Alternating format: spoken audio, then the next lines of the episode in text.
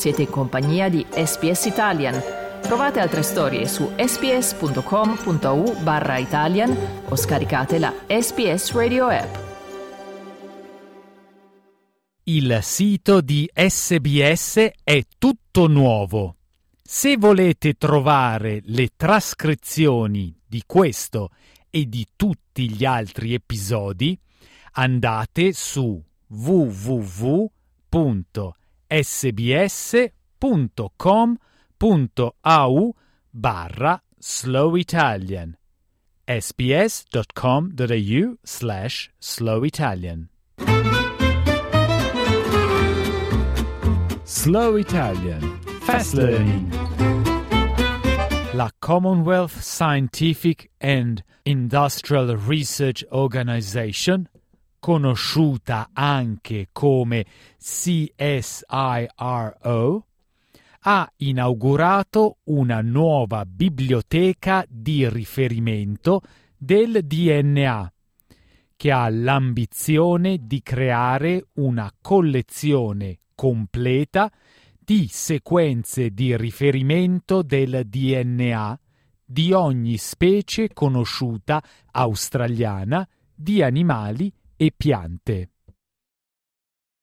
L'Agenzia Scientifica Nazionale Australiana sostiene che ci sia il potenziale per trasformare come l'Australia monitora la biodiversità.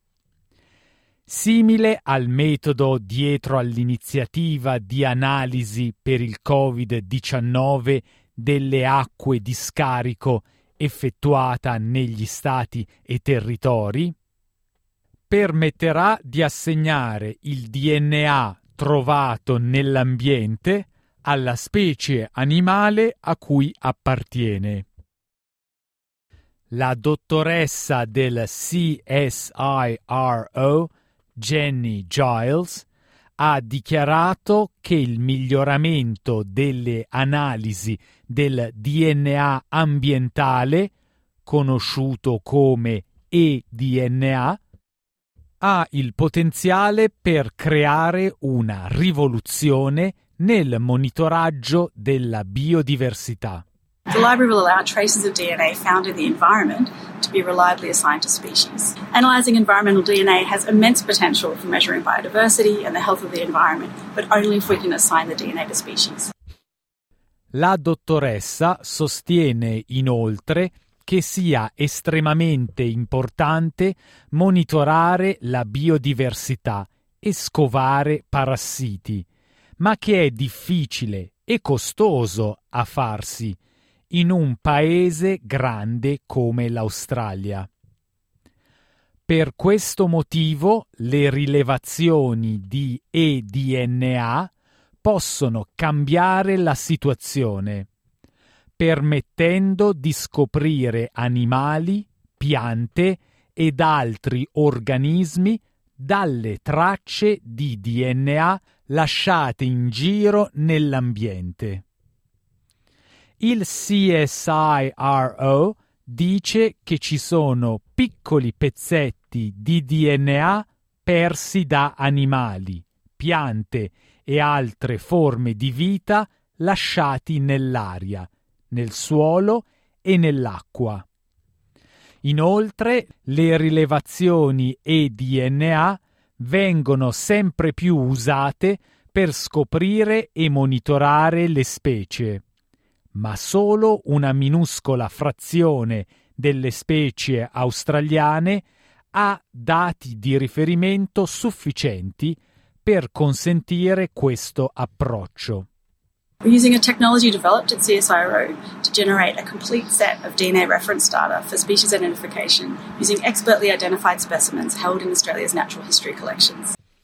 La National Biodiversity DNA Library si propone di fornire questi dati mancanti attraverso un portale online dall'accesso libero che permetterà ai governi australiani federali e statali, all'industria, ai ricercatori e ai cittadini scienziati di utilizzare questa tecnica per descrivere e scoprire cambiamenti nell'ambiente.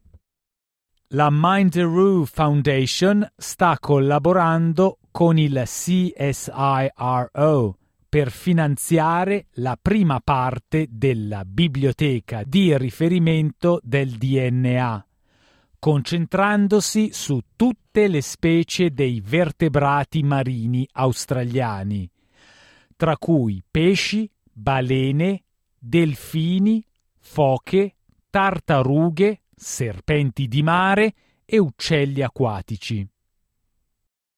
Il direttore del programma Oceanomics della Minderoo Foundation, Steve Burnell, sostiene che gli approcci con le DNA trasformeranno il modo in cui il paese monitora la biodiversità marina, aiutando a gestire e conservare le specie marine. So for the Oceanomics program right now, we're collecting a lot of great data. We're going to interesting places. There are managers who already want to see the biodiversity indexes that we're creating. But what this reference data really allows us to do is assign to individual species all of the eDNA data that we detect. So it'll just create a much more powerful conservation tool. Il progetto mira ad aiutare i ricercatori a scovare e mappare specie di vertebrati marini in tutta Australia, migliorando la velocità, la portata e la precisione con cui possono fornire informazioni ai responsabili delle risorse.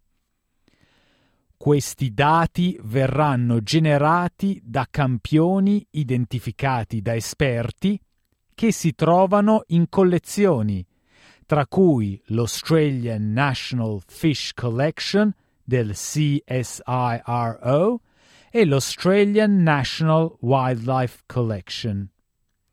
Bernal sostiene che queste raccolte di materiali porteranno ad una comprensione maggiore delle specie animali e vegetali australiane sostenendo le industrie nel campo della pesca, agricolo, di gestione dell'ambiente e del turismo.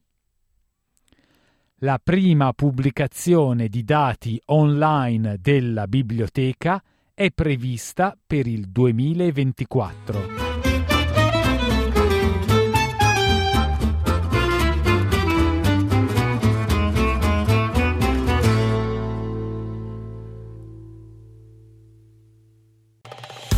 Volete ascoltare altre storie come questa? Potete trovarle su Apple Podcasts, Google Podcasts, Spotify o ovunque scarichiate i vostri podcast.